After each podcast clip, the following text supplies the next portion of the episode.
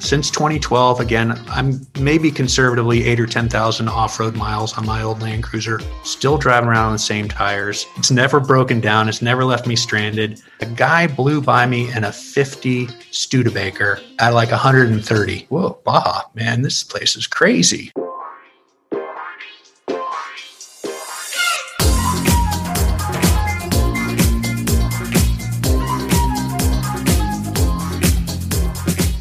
Hey there, everybody. Welcome to Horsepower Heritage. My name is Maurice Merrick, and greetings to all of you listening from places like East Wareham, Massachusetts, Laramie, Wyoming, Hammond, Louisiana, Lima, Peru, Goiânia, Brazil, Lilienthal, Germany, and Doncaster, England. Thanks for making this humble podcast a part of your day. Okay, so I have to do a little self promotion here, and I know you guys get this. If I want new listeners, I could spend huge wads of cash on some marketing campaign, or I could just ask you to help me out. So here it goes.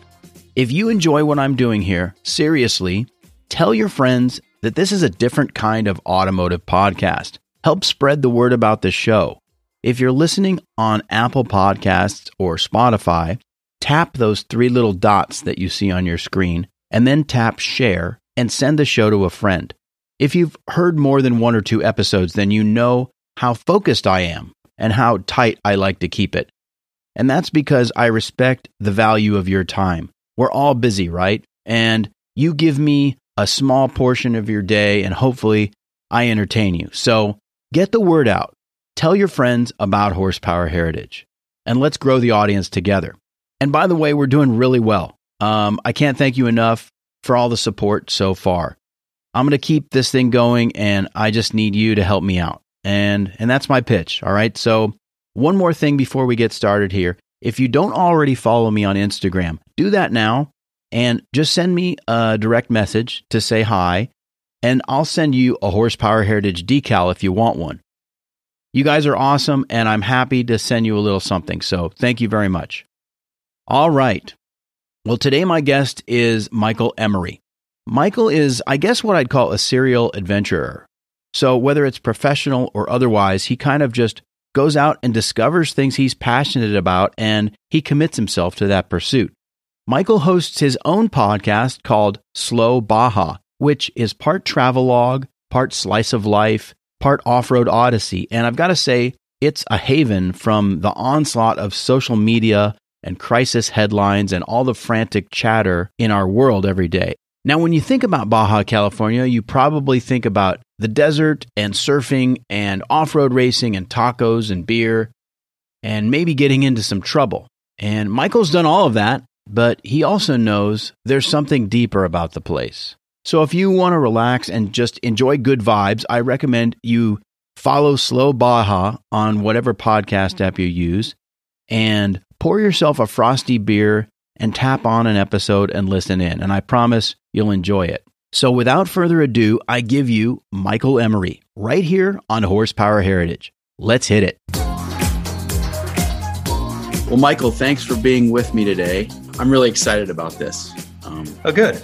And I, I, have to say, first of all, how much I really enjoy your podcast. Hey, and by the way, um, you're working your ass off on this thing. You Thank know, it's you. a lot easier to just zoom somebody and ask a bunch of questions and let them talk. But like right. you're writing stories, doing research, bringing stuff up. Thank you. By the way, there's a reflection on one of the photographs behind you, so I can't quite make it out, but that's either Jim Clark or Briggs Cunningham. Oh, you are a pretty smart boy. We're going to get over here to the Jesse Alexander collection. All right. It is Jim Clark. I don't know if we can get to that. Three exa- Jesse Alexander. So Jim Clark, Fangio, Stirling Moss. Yep helped Jesse Alexander get his last book funded with a brilliant idea. And he sent me this as a thank you, the start of the 67 um, Monaco Grand Prix. Fantastic. I love it. You know, I don't know if you heard my my Jackie Stewart episode a few weeks I did. ago. I did, and I enjoyed it immensely. Good. I'm glad. I'm always nervous because, you know, there are a lot of guys out there who are older and much wiser and know far more. They've forgotten more than I'll know about this stuff. So to do this subject matter justice, you know, it's a little intimidating. You know, I want to do it justice and give the story depth, but you can't take three hours to tell the story. You've got to boil it down. So it's tough. No, well, you're quite good at it, and I'm not saying that to unnecessarily uh, fluff your ego here, but you. you're you're taking a challenging course to this. But to put yourself out there and come up with these stories where you also have to be an authority and get the frickin' facts right, that's no easy task. So I admire you for that. The Jackie Stewart one I enjoyed immensely. I've re- read his uh, his biography. Uh, I think it's so interesting that he was a skeet shooter. Um, skeet shooting changed my younger son's life and then led him to rowing because there was a rowing club across the lake. And you know, he told me, you know, Dad, Graham Hill was a rower. That's why he's got those stripes on his uh, his helmet. And it's just interesting stuff like like that. So kudos to you for taking on these challenging subjects and carving a, a different niche. Thank you. Yeah. And uh, I, I really meant what I said. I can't, I love your show. Can't wait to hear what's coming. What spurred you into podcasting? How did that all start? Uh, you know, I got into podcasts, listening to podcasts because um, I was making these drives down to LA to see my wife. Uh, she's flying down there for work. We've got two kids going, our twins. We have uh, twins. They're both in school in Southern California. Um, they don't need to see their parents, but they do need to see their dogs. And so, you know, probably once a month, I was jumping in the 4Runner and blazing a trail to LA with a couple of uh, elderly dachshunds with me, and you know, just needed something to pass those miles. And I started researching podcasts and tried, started researching Baja specifically. And there was very very little on baja. And so pretty quickly i found the you know the one show on it and i was listening to it. And i sent the host a message and said you know i just want to tell you about the show that you produced on uh, bruce meyers the creator of the meyers manx I knew the Meyers Manx vehicle. Certainly, you know, you see people with dune buggies and, you know, they're kind of cool. You know, it's not my thing, but people are into them. Yeah, I get it. But I just didn't know the story behind the creator it was just, I thought it was very powerful. You know, Bruce is tearing up and talking about his struggles as a, as a car builder. And he didn't you know, retain the copyright of his or the trademark of his vehicle, and it was being knocked off all over the world. And he was super bitter about that. And that story really moved me. So I sent, a note to the the show host. Like immediately, you know, sent a note back. You know, hey, what's Slow Baja about? And a couple days later, I'm sitting in his home studio in L.A. recording a podcast with him. And I thought, oh, I've I've seen behind the curtain of podcasting. I could do this. and I've been thinking about it. I was actually going to, to meet with my Mexico adventure buddy who had been in the um, the internet space very early. He had a, a, website on Mexico called Mex Online, and he got in early enough in the 90s that he could have owned Mexico.com and felt that it was you needed to explain that it was Mexico and online so he launched a site called Mex Online instead of Mexico.com. Never really cashed in on it, but you know, we were going. I was going to San Diego to talk to him about launching a podcast, and then all of a sudden, I'm recording one on the way, which was just amazing. Like, wow, this is like the planets are aligning. And so then I just started guest hosting for um, Jim Riley on his Baja show. But I've always kind of done my own thing. And, you know, as photography has gone away as a career, you have to kind of look at how do you still tell stories that are relevant and meaningful. A couple of my passions are Mexico for sure and storytelling. And so launched Slow Baja, started talking to people, and then figured out how to get the podcast onto a platform that people could actually find it, figure out how to get people to listen to it. And, you know, I'm glad we're about a year year apart from when I first got onto Apple and Spotify and all that. And Slow Baja is going along, you know, swimmingly. And you know, I'm I'm very excited. It's it's really been rewarding to have birthed this thing and and you know, figured out week after week after week who to talk to and what to do and where to go. And you know, can't wait to get to Baja and record that next show. You know, the the name of the show, Slow Baja, kind of captures it all, but also your tagline what is it? Uh, tequila, tacos, and tranquilo. Like I told you before, it just puts me in a good place mentally and uh, sort of metaphysically. Well, you know, it's a couple of tequilas that usually put me in that place. So um, right, I'm, right. I'm happy. I'm I'm not enjoying that. I'm on straight water right now, but as am I. But let's back up prior to the podcasting you're a creative guy, right? You uh, you have a journalism degree, and I, I think you were a professional photographer for some time. And being a Bay Area guy, that's a very the Bay Area is a very hectic, ever changing place, and I can't think of many places that are a- as much of a contrast. Yeah, I live right in the heart of San Francisco, right where they filmed Bullitt, where Steve McQueen comes sailing over the hill, those big tall hills. that's four houses from where I live. I used to live. My first apartment was where he lands, you know, on that first jump. So I'm in a very congested, very busy part of San Francisco. And one of the things I love is just you know get across the border and within you know 20 minutes, a half hour, you know you can be on dirt roads and it's desolation on your doorstep. And that for me is it's just a life changing. It's an Instagram filter for my soul without being too um, flippant about it. But it's it's at you know middle age. It's a great it's a great release and a great reset um, for my soul. What was your introduction to Baja California? Yeah, you know, I ended up in college in San Diego. Didn't put a whole lot of thought into where I was going to go to school. My I had an older cousin at San Diego State, and I went and visited him, and he took me to a party, and you know, had a great time. And I went, "Yep, okay, they got a good newspaper. I'm going to go to work. I'm going to go to school here." And uh, so that same cousin, you know, maybe a week or two before school started, said, "Dude, let's go down to Puerto Nuevo and get us some lobster." I'm like, uh, "Whatever, yeah, let's go." And had a great lobster dinner a little fishing village there that now is blown up into a place that's probably 30 lobster restaurants. But back in the early 80s you know there's probably a dozen lobster restaurants or so. We we had a lobster dinner and a bit to drink. He brought his girlfriend with him to drive us back because she didn't drink and um, managed to get pulled over on the way home had to bribe a police officer. Uh, i was riding in the back of the pickup truck looking at the stars, thinking what a gorgeous, beautiful night. And then it was like needle scratching the record. We're getting pulled over. And, uh, you know, five minutes later, my cousin's bribing this cop and we're on our way. And I'm like, whoa, Baja, man, this place is crazy.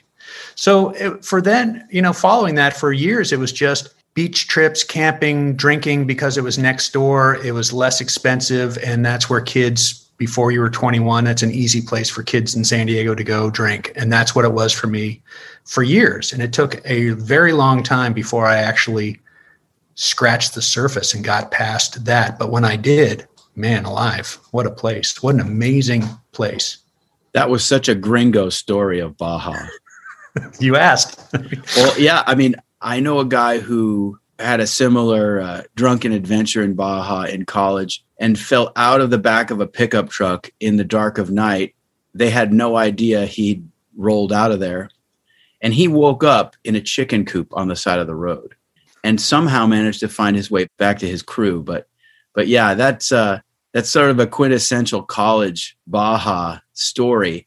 But you're right, there's so much more to it than that. That's what I like about your show. You really are exploring so many different facets of the place Americans' impression of Baja, or maybe the world's impression of Baja, is very much media driven. You know, we get little little snippets of Baja, whether it's the Mexican road racing or the fishing villages or the desert itself, you know, that desolate landscape. But what is it about, say, the people and the culture of Baja that that hit you? Well, I think that's once you do slow down enough to start really enjoying the place at a different pace, it's inevitable that you'll have an experience where you just come away and say, wow, that was amazing. That person was amazing. Years ago, I was traveling with my wife and three young kids, and we had quit our jobs and were moving down to, to Baja to um, spend some time just sort of unwinding. And on the first morning, we were driving on a little stretch of dirt road and got a, a flat tire in our Honda Odyssey minivan. And so, you know, we've got a, a flat. It's two twins and a four year old, two year old twins and a four year old. My wife's kind of freaking out. It's miles from anything. And, you know, so I'd get out and I change the tire and I said, don't worry. You know, as soon as we get onto the main road, there'll be a tire shop. Somebody will fix this tire. We'll be right back. You know, we'll be fine. And there was. Within a mile of getting the hitting the main road somebody had the tire fixed and all was well. But there's a there's a culture of kindness and a culture of giving. And i think that's what is mainly missed in the United States when people say, when you say Mexico or you say Baja, people immediately launch to, oh, isn't the crime so bad there? And maybe they saw a, a news clip of something horrific that happened that maybe was drug cartel crime or something. But, you know, again, I've been going there 37 years, and outside of that first trip where my where my cousin gave a police officer a ten dollar mordida, the bite, um, because we were in the. I was illegally in the back of the truck. We haven't had another problem until this last trip in January. Maybe we'll talk about that later. But um, you know, I find it very safe. I find the people wonderful. I love the culture. I love the food. I love the weather. So for me, it's uh, it's a crime not to go there. One of the themes I've noticed in your podcast is, you know, there's an edge to Baja because it is an unforgiving landscape. By necessity in Baja, people are very interdependent. You know, you really have to take care of one another down there. And I, I think that, you know, locals don't discriminate. That that's the theme I get from many of your episodes. Yeah, well, I'm I'm delighted that there may be an uh, underlying theme in my show that I'm not consciously aware of, but it does come through, and it comes through in in many many ways. And you're absolutely you hit the nail on the head. That is a commonality of Baja for sure, but you know possibly life in Mexico as well. I mean, we lived in the mainland of Mexico for kind of an extended vacation, six seven months, and you know, fell into needing our neighbors for a lot of things. And, you know, the street that I live on in San Francisco that I've lived on for 25 years, there's only one neighbor on my street that I could call on. But uh, as as you've heard, if you've listened to the shows many times, Sarah Beck talked about rolling her her truck, you know, with her two little kids in the car. Um, and who's going to stop for them? Uh, um, local Mexican stops and really looked after them. And the the sadness of that was, you know, how many Americans drove by in their RVs or their pickup trucks and went, "Oh, wow, that's that looks like a gnarly accident." But who stopped? The local, you know, right. and, that, and that's saying something. And maybe it is living a little bit closer to the bone, or maybe it's just a cultural touchstone that they, that, you know, they have less and they need the help of their neighbors, and and they offer that help freely. Yeah, I think um, the more affluent we've become in the United States, the more isolated we've become. And I know that's a huge generality, but it's almost weird to say hello to a stranger um, in many parts of the United States. You don't get that in the rural areas as much. People are friendlier, but certainly, like in Southern California, I mean, it's weird to say hi to a stranger. And that's not so in Baja. No, I I remember a, a, my first sort of adventurous trip, one of the spring break trips that I took. I think it was back in '87, as the kids were started starting to head north again. The migration north back to comfort and fast food. Three or four days of drinking was enough. My buddy and my college roommate and I piled into my Toyota Corona with nothing more than a piece of foam that we were sleeping on and three sleeping bags, and just drove for points south. We didn't know where we were going, didn't know what we were going to do, but we were going to drive as far as our gas money could carry us in those days. And and literally the last day we were picking up bottles and returning beer bottles for the deposit to get, you know, the couple of bucks of gas to get back. But when we got to San Ignacio and there's that beautiful mission in the downtown, it's just a tiny little downtown square, but it's a beautiful oasis after all this desert. And we just needed to get out and stretch our legs. So we took a little lap of the the town. And everyone said hello to us and we said hello to everyone. And it really again it's 1987 it's a long time ago but that is so clear in my mind. We made eye contact. We said hello. You know it, it, it's just it's a different pace of life. And i think that's what slow baja is is about to some degree as well is just finding that you know it's not everywhere. People are looking at their phones there like they're looking at their phones here. So it's not everywhere but it is not nearly as prevalent uh, there as it is here where people do make the time there for conversation to you know change their plans whatever plans they might have had to change their plans and have a beer with you. If you pull out that fine bottle of fortaleza tequila they're smart enough to say you know whatever i was doing i'll join you for that shot and that one might lead to another one which might lead to a conversation which might lead to who you never know what. And that's also something that there's more spontaneity and there's more openness to to that that interaction that humanity. There's more openness to humanity i think. So michael you're a car guy. Let's talk about the datsun. Is that the car that you campaigned under the lucha libre racing banner? Yeah so um, uh, years ago in, in San Felipe, uh, as a college kid on spring break, I heard the sound of V12 Ferrari. And I'd grown up pretty close to Sears Point and had spent a lot of time at Sears Point. And as a young budding photographer, had worked for the PR director at Sears Point when I was 16, photographing auto racing for the local weekly newspaper in my little town. And I really loved the vintage stuff. I'd grown up reading my dad's road and track magazines. I knew all about the racing of the 60s and 70s as an, as an 80s kid. You know, I loved going to Sears Point or Laguna Seca and seeing 25 year old Ferraris and Mercedes Benzes, you know, 50s and 60s Mercedes Benzes are just being flogged, like a 300 SL that's just being flogged out there on the track. Cobras that were just being driven hard. Um, you know, short wheelbase Ferraris that were just again, guys just could drive them. They they weren't that expensive, and they had their foots in foot into them. So, being a spring break kid and half with half a heat on, and hearing a V12 Ferrari, pretty unmistakable sound coming into this little beach town. I just followed the the sound and and happened into the very end of a vintage car race that was the first rerunnings of the La Carrera Panamericana. And so in those days, they ran it across the Baja Peninsula from Ensenada to, to San Felipe. And they did that in like 87 and 88 or 86 and 87. So that's the first place I saw it. And then fast forward to 2001, um, we're actually living in mainland Mexico, just checked out of our lives. My wife had quit her job. I was the governor of California's photographer, and he was um, I'm not going to say anything about him. He wasn't the most lively guy, we'll put it that way. Gray Davis. So it was fun. I was a great job. The economy was booming. But when my wife quit her job, it forced my hand and I left the governor's employ and we rented our place out and ended up in Mexico. And my dad was flying down for Day of the Dead, and I was driving out to the airport to pick him up early in the morning, and a guy blew by me in a 50 Studebaker at like 130. I, I, I'm just like, what the heck? I mean, first of all, it's a, a 1950 Studebaker with that bullet nose, and then it had a number plate on the side, and it went by me so fast and so loud. And I'm in my little Honda minivan, so I'm, you know, floored it, and I'm doing about 105 or 108 or something. He's just a speck on the distance. So pick up my dad from the airport. I said, Dad, you would never believe this 50 student went by me at 130 today. Anyways, when we got back to town, the La Carrera was in our town. And in those days, the La Carrera uh, came through for two nights into Zacatecas and spent two fun, crazy nights. Happened to be um, World Series was on TV, so I had to walk down to the local bar where all the racers were hanging out. And I just I just got hooked. I was talking to Doug Mockett, and he's driving a 53 Oldsmobile, and he's got white hair and spectacles. And I just said, You know, you see any speed on this race? He said, Oh, I was doing 165 today. And I'm looking at the guy, and I'm like, Is he pulling my chain? And I said, You're doing 165 in that? I said, Yeah. He said, Yeah, yeah. Coming in from Aguas Calientes. I'm like, Oh, okay.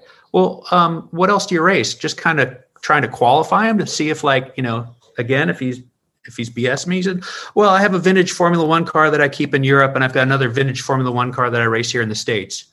So immediately I know, like, okay, this guy's a baller. He can do anything he wants. So I said, So how does this race compare? He said, You got to figure out how to do it sometime. You just have to figure out it's best week of my life.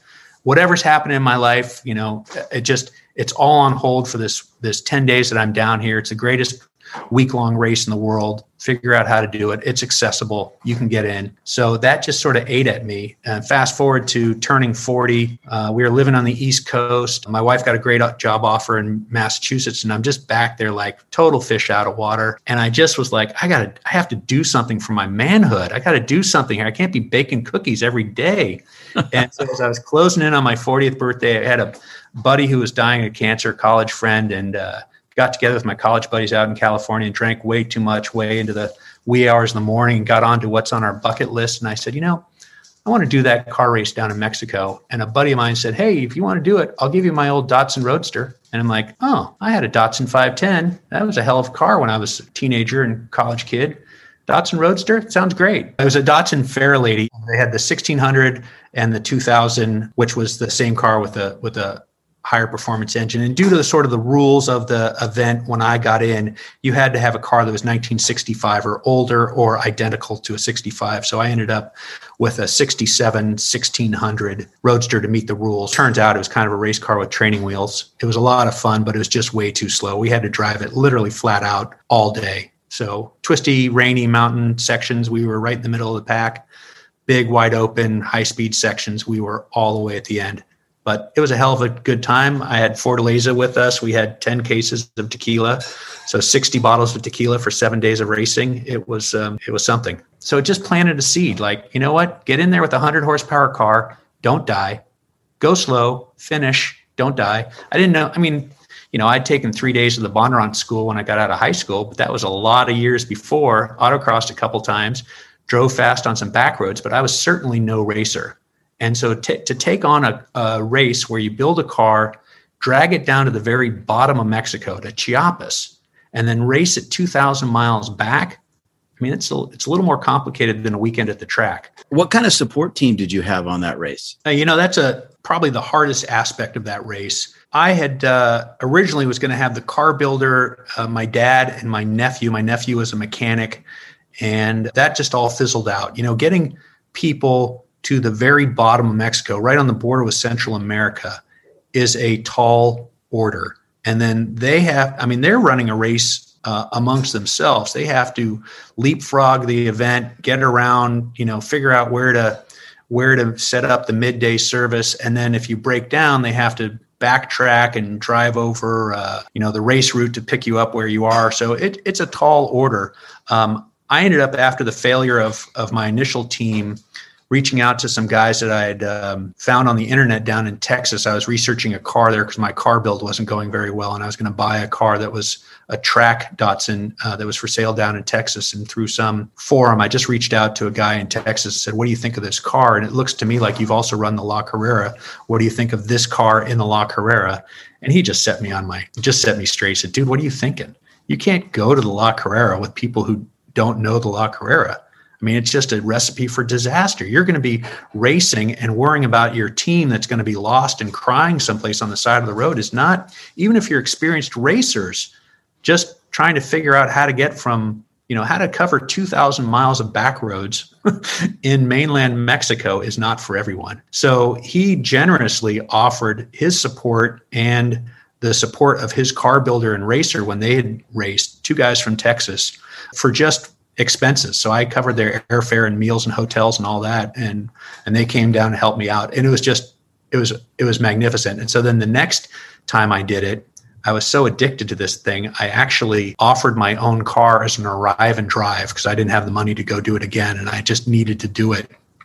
And so uh, I offered an arrive and drive, and the fellow who who rented my car, uh, he had a next door neighbor who was retired and you know, doing well in life, fiddled with cars, and he's, he was going to come down to be the crew chief. And they had another, his nephew, who was going to, you know, assist him. Great guys, but I had all the experience. So I was the one eyed man leading the blind at this stage. So I had all the experience of having done this once and uh, said, you know, we need to we need to have somebody who's willing to work all night in a mud puddle, you know, on a back road to get our car back on the road. And that's not your your next door neighbor who fiddles with his car collection, you know, for a couple hours, then watches the news and has a you know a tall one, uh, and you know is on his yacht on the weekend. That's that most people are just not cut out for that. So I had friend I was friends with a Datsun racer from Monterrey, Mexico, and he secured a guy who would come and help us, you know, if we needed, but he could live with his crew. And, you know, the car was so well put together that we actually didn't need any service at all. So it was terrific to have all this tequila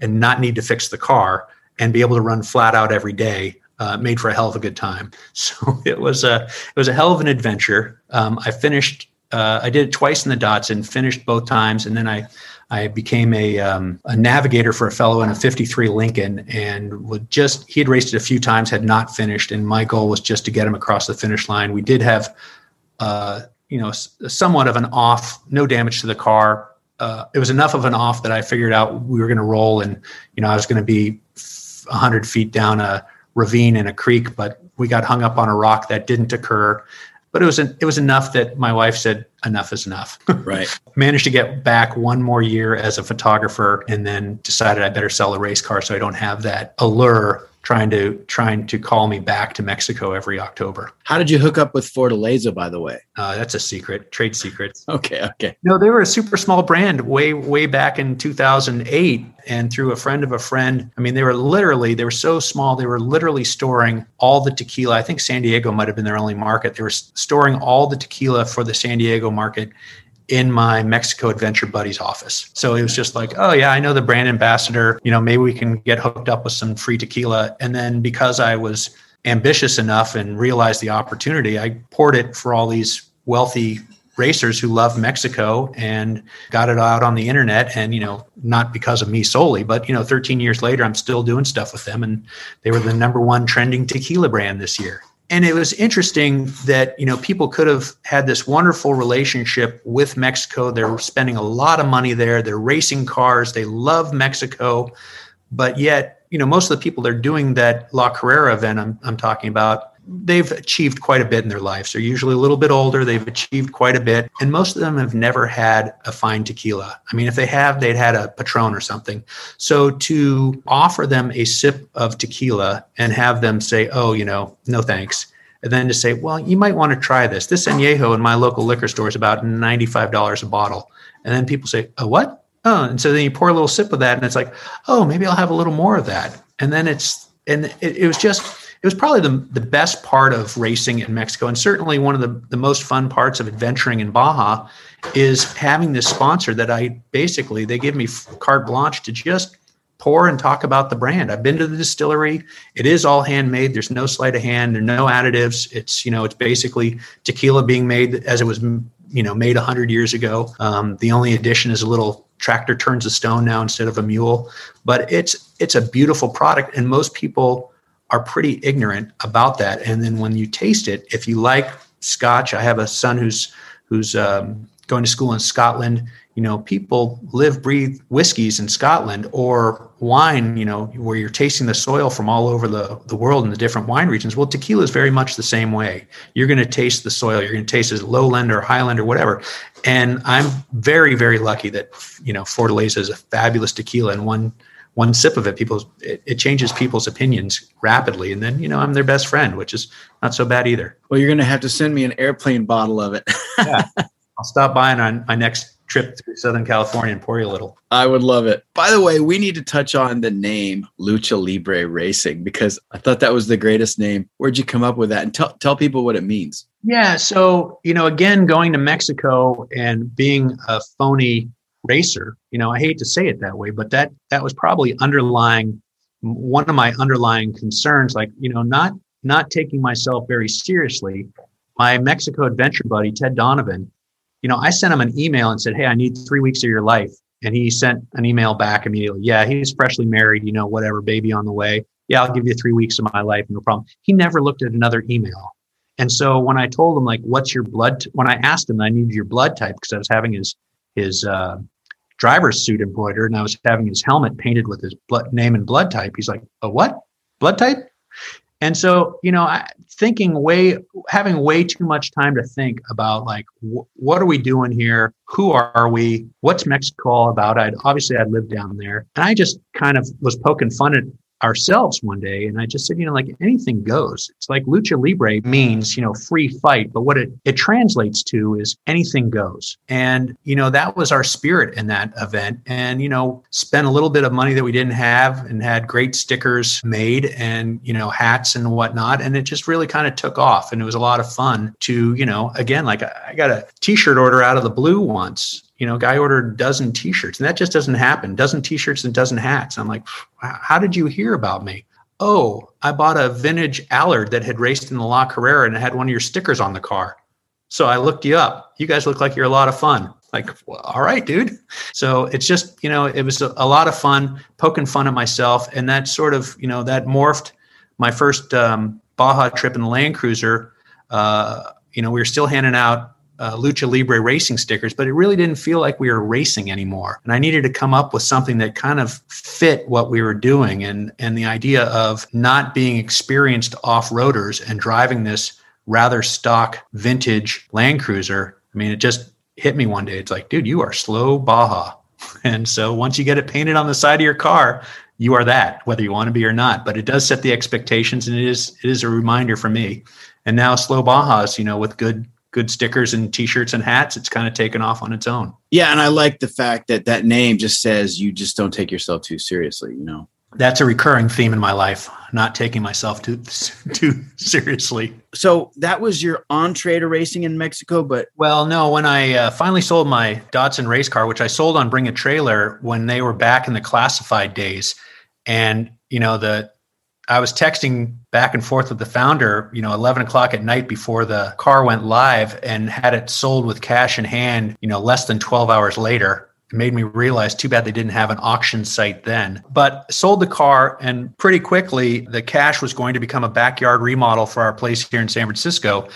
And I thought, I need to get onto Craigslist today and find something really cool to buy and found uh, the 71 FJ40. Uh, old guy owned it up in Napa. And, you know, that vehicle led to first off-road trip in Baja 2012, where we traversed the peninsula, just looked at a map and went, hey, here's a squiggly line of dirt that runs all the way across the peninsula.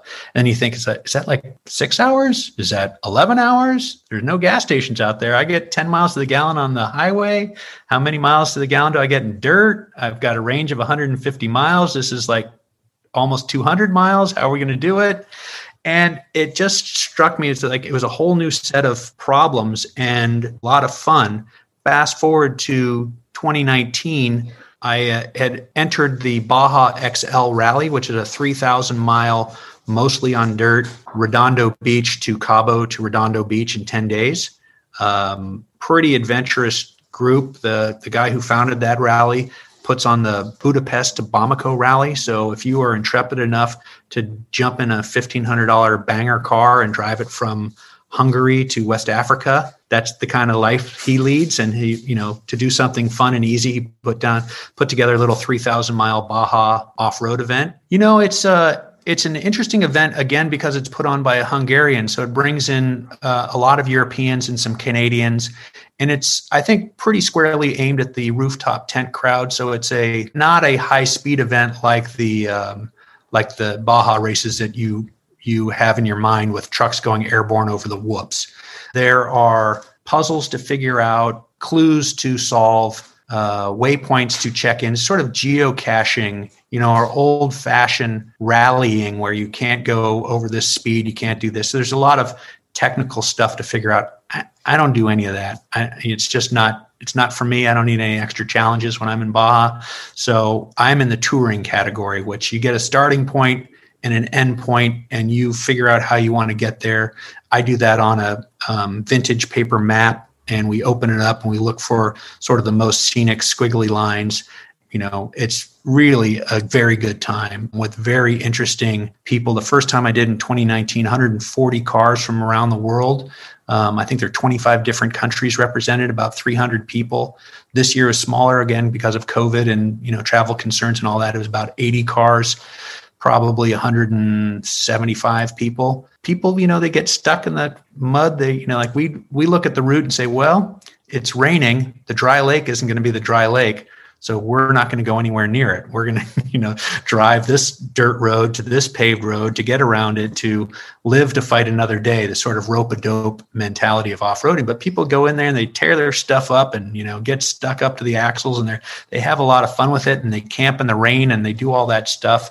And my hat's off to them. You know, I have tequila at the ready for when I see them broken down on the side of the road, or when we get into camp at night. There's a camp official campground every night. Most nights there's probably some town within, you know, 5, 10, 15, 20 miles. You know, we tend to lean towards getting a room and getting a bed if we can, but oftentimes, you know, that's not really convenient. So we've got the camp gear with us and we're not opposed to throwing up a tent and blowing up the air mattresses and rolling out the sleeping bags. Although uh, Ted really does snore, so if we keep on doing these sort of things, I think I might have to get a cot so I can get you know 50 yards away and sleep out under the stars with my earplugs in. After I did that, you know, I don't think I have the skills immediately to become an off-road racer, but I certainly want to off-road a lot more. And so again, getting back to sort of setting the bar for some serious interacting with some serious off-roaders in that 2019 event. That's when I painted slow Baja on the side of the car to sort of just set the bar and, and remind me. You know, one of the things that we painted on the, the glove box of the old Datsun was the Muhammad Ali strategy, rope a dope. So anytime I was too hot, you know, just, you know, sliding it into the turns and using up the entire road and trying to go 10 tenths, Ted Donovan would tap that glove box and remind me to rope a dope, you know, that we just needed to cover up for 15 or 16 rounds and then come out swinging at the end. So I just needed that slow Baja to remind me of like, what we're doing here is not off-road racing. You know, we've got a stock 50 year old vehicle on 30 inch tires that are 10 years old at least i've owned them for 10 years I don't know how old they were when I got them, but you know, it's it, we're just doing stuff a little bit differently, and that's the point. And the FJ40 has been kind of your go-to vehicle since that time in Baja, right? Yeah, since I sold the Datsun, you know, I've had some other fun cars, an E28, a Datsun Roadster, some other daily driver classics, but I live in San Francisco. I've got three kids, you know, in college, what have you. I have a two car parking garage. So it's just, it's just difficult having another classic. So classics have come and gone. The Land Cruiser has stayed, takes up half my garage, and it's a long first day to drive it from here down to San Diego. Usually I go down 101 and it's, you know, 10 or 11 hours, gets 10 miles to the gallon. So you're stopping a lot. Um, but it's, it's my machine. So I get up, you know, once or twice a year into the Sierras and go off roading with some friends who have old four by fours. Um, that's a lot of fun, flat fendered Jeeps and, and Mercedes Benz Unimogs and um, you know just a bunch of old stuff, Land Rovers and whatnot, but old fun carbureted stuff and that's a hoot in the mud but baja is where i really love. And so 2021 january end of january 2021 did the uh, the baja xl again. That's every other year. So we did the 2019 and then came back and did the 2021 this year with covid it was a little crazier. The police got involved and we got shaken down. I was a couple hours in a police station in santa rosalia. And you know it just it's part of the adventure. You know you're a podcaster one of the one of my great moments of podcasting, if I've had them in my short career, was being in a tiny little restaurant in Bahia de Los Angeles and having a policeman walk in and walk right to our table and basically ask us if we're the the organizers of the event and then go on a tirade about the event didn't have permits and this and that and all this stuff. So you know we feigned ignorance would not go outside with him. 10 probably 10 minutes of interrogation standing at our table in this tiny little restaurant. Uh, he finally is satisfied that we're not involved and leaves. And as I'm looking around the restaurant, there are probably six tables with people sitting there. My podcast guest for the next morning is sitting sitting next to us, Roger Mears, who's having dinner with his wife and a guy who was turning 92 that that day. So you know that evening. So it was just kind of funny to like have to introduce myself to him afterwards. Hey, uh, I'm I'm the guy, Michael Emery. I'm coming over to your house tomorrow to interview you. Yeah. And Roger Mears is a veteran Baja racer. Yeah, veteran Baja racer. He has a well-known younger brother, Rick Mears, who's won the Indy 500 a few times and a bunch of other stuff. Of course. Uh, Roger's an off-road motorsports Hall of Famer, raced a bunch of stuff, um, and just a damn fine human being. Really quiet, humble, wonderful, kind of people that you find living quietly in Baja who open their home to you and say, "Yep, yeah, you can come talk to me about my life." And then it's like, "Why are you leaving so soon? We, you, you want to go fishing? You want to hang around?" And it's like, "Nope, got to go." So that unfortunately that day we weren't so slow Baja. We had we had miles to make. For someone who's maybe a first-time Baja traveler and wants to do some off-roading, what kind of advice would you offer? Yeah, that's a very good question. You know, first-time Baja traveler who's staying on the paved roads you know, you should have a little bit of water in your car and, you know, a, a blanket or whatever emergency supplies. But, you know, it's a pretty easy place. It's a lot more adventurous than Southern California in that the roads are narrower and, you know, you can have, you can more easily have a traffic accident or something like that. But f- taking in the off-roading component. And again, while I've driven, I don't know, six, eight, ten thousand miles of dirt in Baja, I don't, I'm no Walker Evans. I don't consider myself an off-roader or an off-road racer. But most of the dirt, if you go slow, 25, 30 miles to the miles an hour fastest, you'll get through it easily. When I first started uh, heading down there with the Land Cruiser, the fellow whose whose shop I used to use to uh, to service it said, "Well, you know, he's ready to build the thing to to tackle the Rubicon." And I said, "You know, wherever I'm going off road, a local guy is going to come by in a Datsun B210 down on one cylinder on three bald tires with you know six people in the car and the rear hatch off, using it as a truck." That's not so true anymore. They're, the Baja's a lot wealthier. The cars are a lot nicer. Most people have their windows up. I seem to be the only guy driving around down there, you know, with no windows and eating dust now.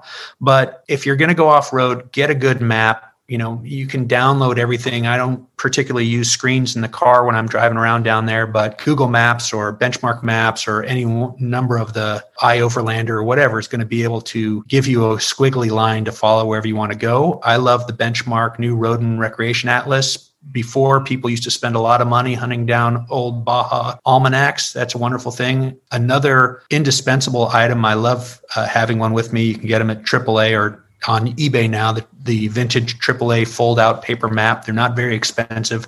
They're great to have. Bring some water with you. Um, have a car that's in good good service. Get off the road and drive slowly, and um, you should be all right. No, that's good practical advice because you know, well, there's this urge when you have a four by four that you need to put lockers in it, you need to lift it, you need to have all of this underside protection and put in roll bars and stuff. And largely, I think that's just driven by marketing, different companies telling us we need these things. Well, I, I agree with you wholeheartedly. And that is an awful lot of what I did uh, with the La Carrera. I mean, just jumping in a 100 horsepower Datsun and driving flat out at the back, mid pack on rainy twisty mountain stages. But the way we approach the off roading, my vehicle was the perfect vehicle for what I'm doing 50 years ago. It was the finest vehicle you could get for that job. Baja has not really changed at all. What has changed is, you know, technology, Instagram. You know, I've always kind of joked those government warning stickers. I'd like to get a little sticker that replicates that. It says warning for Instagram use only for all those off-road vehicles that you see, you know, especially in Southern California. You can't go anywhere without seeing vehicle on 37 inch tires, rooftop you know tent.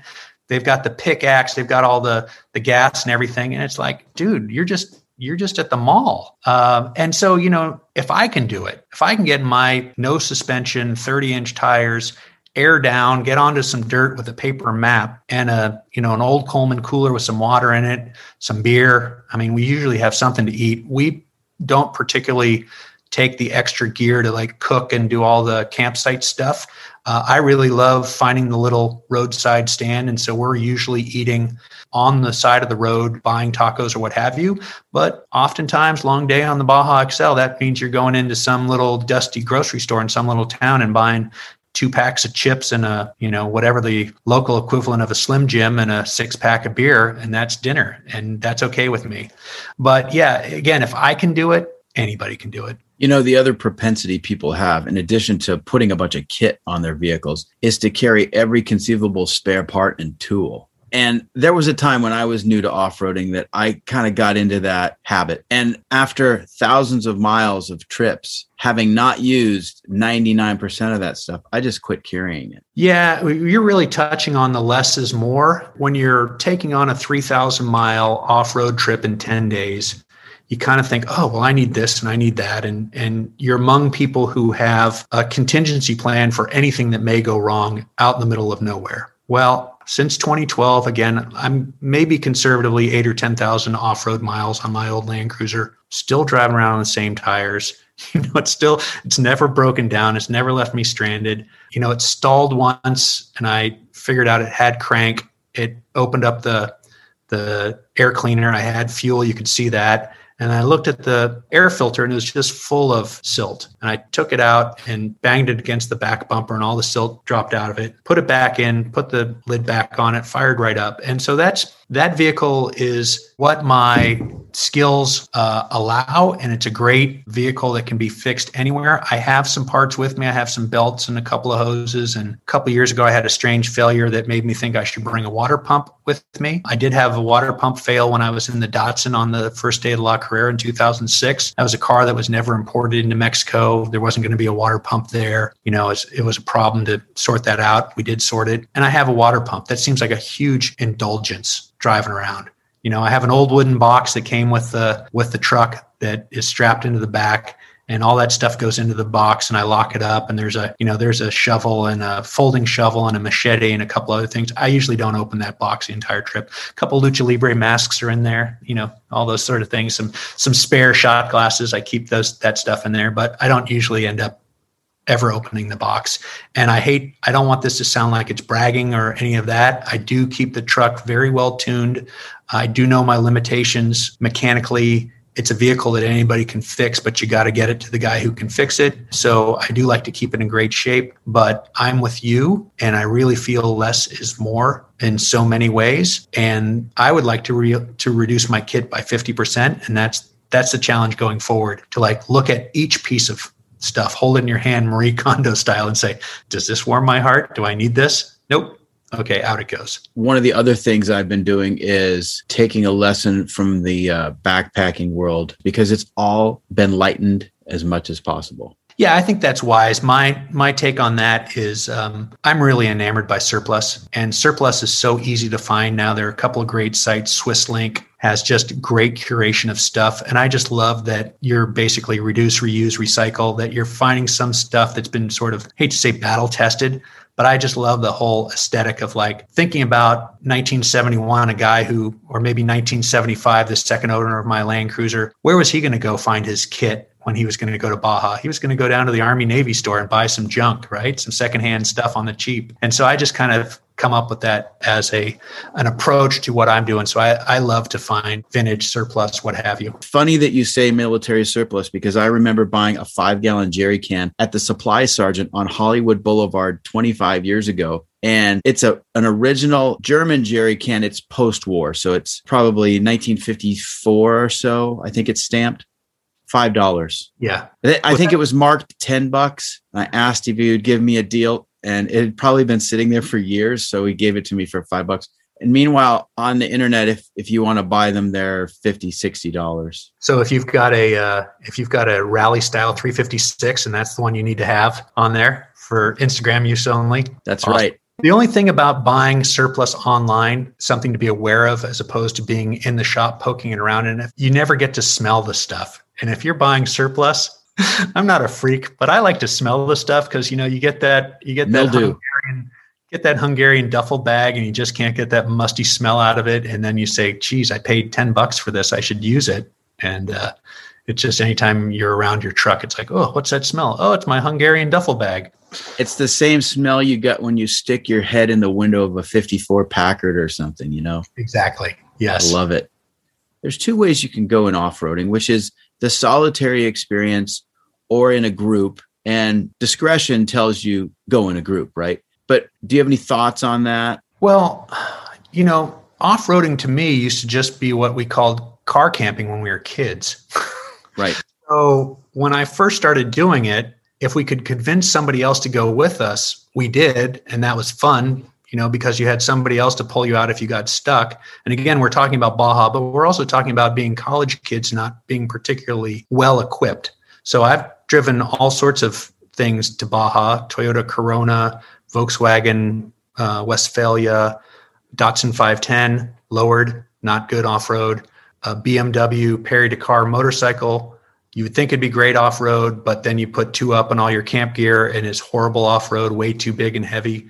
So I've gone in a few different things, 4Runners, Land Cruiser, what have you. The interesting thing getting involved with the Baja XL Rally, having a bunch of people from around the world that you don't know, but now you have something in common with them. And, you know, there might be a bunch of guys in Raptors or, you know, totally built Tacomas and all that stuff, Unimogs, what have you. And the ice may not be broken immediately, but hey, pull out a bottle of Fortaleza and, and start talking. And usually that, that melts people's facades pretty quickly. And so I've really gotten to enjoy the doing these off-road events where you're going with some people. And at the pace that we're going, we are often virtually the entire time we're by ourselves. So the last event, uh, the, the January, February 2021 Baja XL, I think I was by myself every day. We had a goal of recording one podcast a day. I don't know if we nailed that, but if you can imagine driving two to 300 miles a day on dirt and trying to work in a podcast somewhere on something, it was daunting. And we were out there by ourselves all the time. And so that's wonderful and awful. But when you start to see some of the other people from your event as you're getting closer to the destination, it just warms your heart. You know, you say, Hey, wave, you know, you, you don't even know what that person's name is. You, I mean, we, we made up nicknames for everybody uh, on the event, but it really does warm your heart to get onto a trail and then it's like, hey, there's these guys that we've been calling the Allman Brothers. And then you get to the camp and you know you pour out pull out the tequila and you start talking to them. And you know you think they're scruffy hipsters and they turn out to be four of the most interesting people you've met. And here we are a couple years later i'm still in touch with you know all of them. And that's i think one of the unexpected takeaways from doing a group event rather than a solo trip. You know, one guy is the finest restorer of 80s Mercedes, Mercedes Benz's, diesels. Uh, one guy is a very hip fashion designer for a entertainer in Los Angeles. One guy does astonishing upholstery work for vintage cars and works with wood when he's not doing Jaguar interiors, and another guy is an exceptionally talented photographer. And, you know, just again, four guys traveling together in an, in an 80s blazer. And so we ended up kind of, they, their four wheel drive went out. So they were slower pace and being very careful about getting stuck and whatnot. So our paths started crossing regularly. And once we got that bottle of tequila on the table and had some tacos for lunch one day, I think we solved all the world's problems between the six of us in one one bottle of tequila and you know probably 24 tacos how how do you divide your time between san francisco and baja um, not very well i'm in san francisco way too often and need to get to um, baja much more often life and work and other things get in the way you know and so previously my wife uh, worked in los angeles and she was flying down monday morning and flying back uh, Fridays, and and so I had a pad in downtown Los Angeles, which was kind of cool to have a loft down there and run into uh, Magnus. Used to walk right in the alley behind, and it's kind of hip to just be around and and learning some other stuff and seeing some other cool kids. Uh, and so that was a great diving off place when you're driving a 50 year old Land Cruiser to drive six or eight hours down to downtown LA get to see my wife, which is good, and then you know uh, be a few hours from the border. Right now, it's it's been a probably three months that I've been home, and I'm I'm like Martin Sheen in Apocalypse Now. Every day I spend in this hotel room, I'm getting weaker. in a flop sweat. Don't get me started on Apocalypse Now quotes because I'll go all day.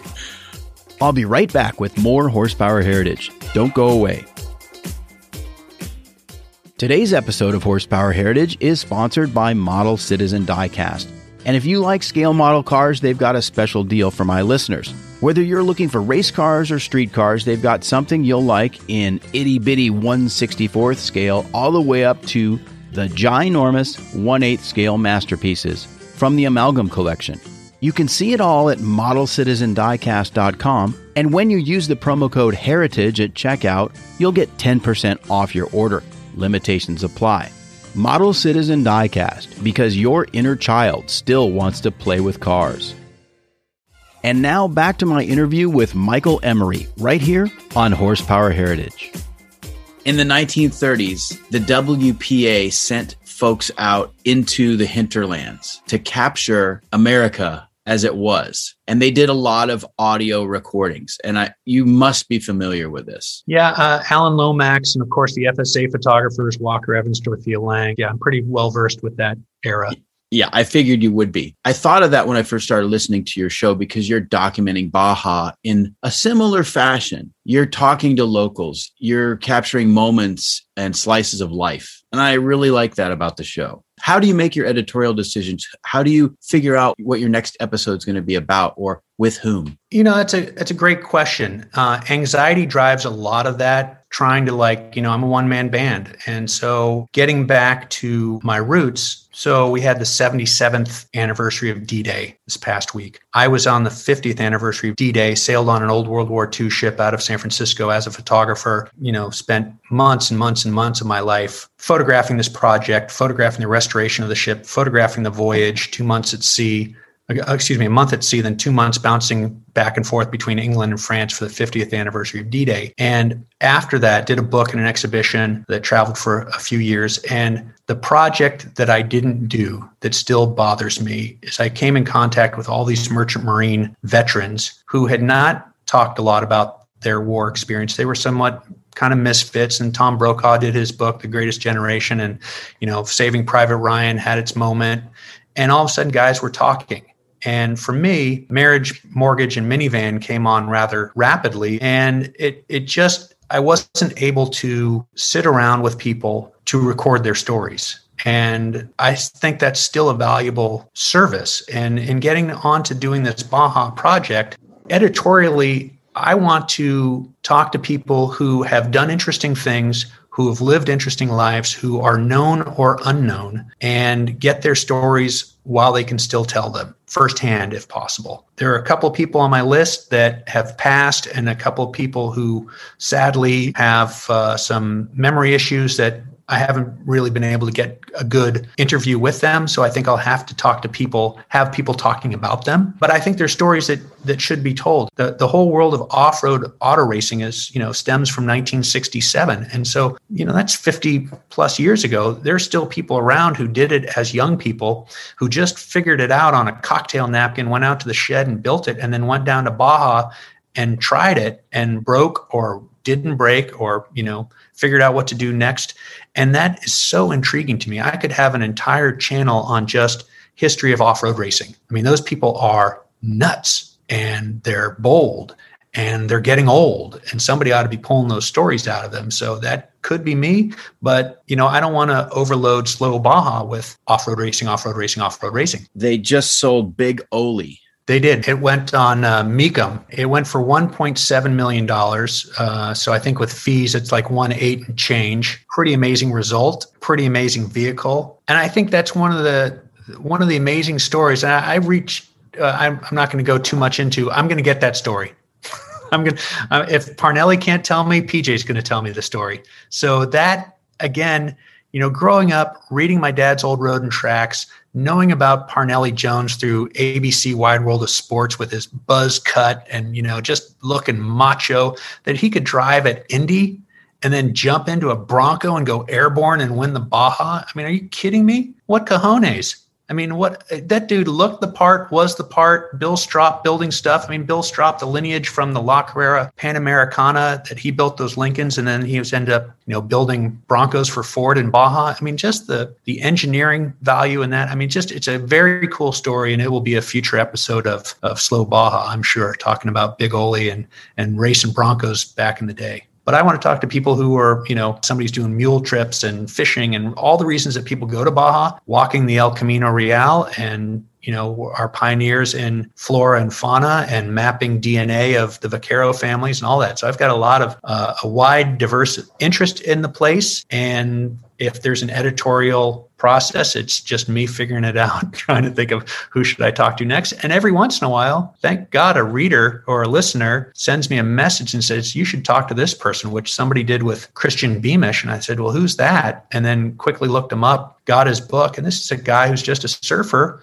built an 18 foot boat and taught himself to sail it, and then sailed it down the Baja Peninsula and luckily lived because he should have died and wrote a, a, beautiful book about it that Patagonia published. And it was just an, a most amazing process of not knowing a thing about something, getting completely obsessed by it, reading a book cover to cover in a couple of days, and then finding the guy and you know getting to him and getting him to agree to to do the show and then finding myself in his garage during covid wearing masks you know however many feet apart from us talking about his life that that is totally, you know, what motivates me.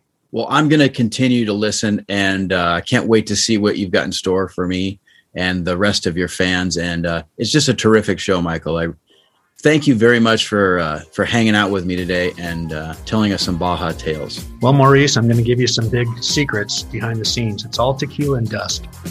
That's all for this episode of Horsepower Heritage. If you like what you've heard, follow the podcast leave me a five star review, and if you want to get in touch, drop me a line at horsepowerheritage.com. Just click the contact button there, and that'll get you where you need to go. Until next time, I'm Maurice Merrick. Thanks for listening.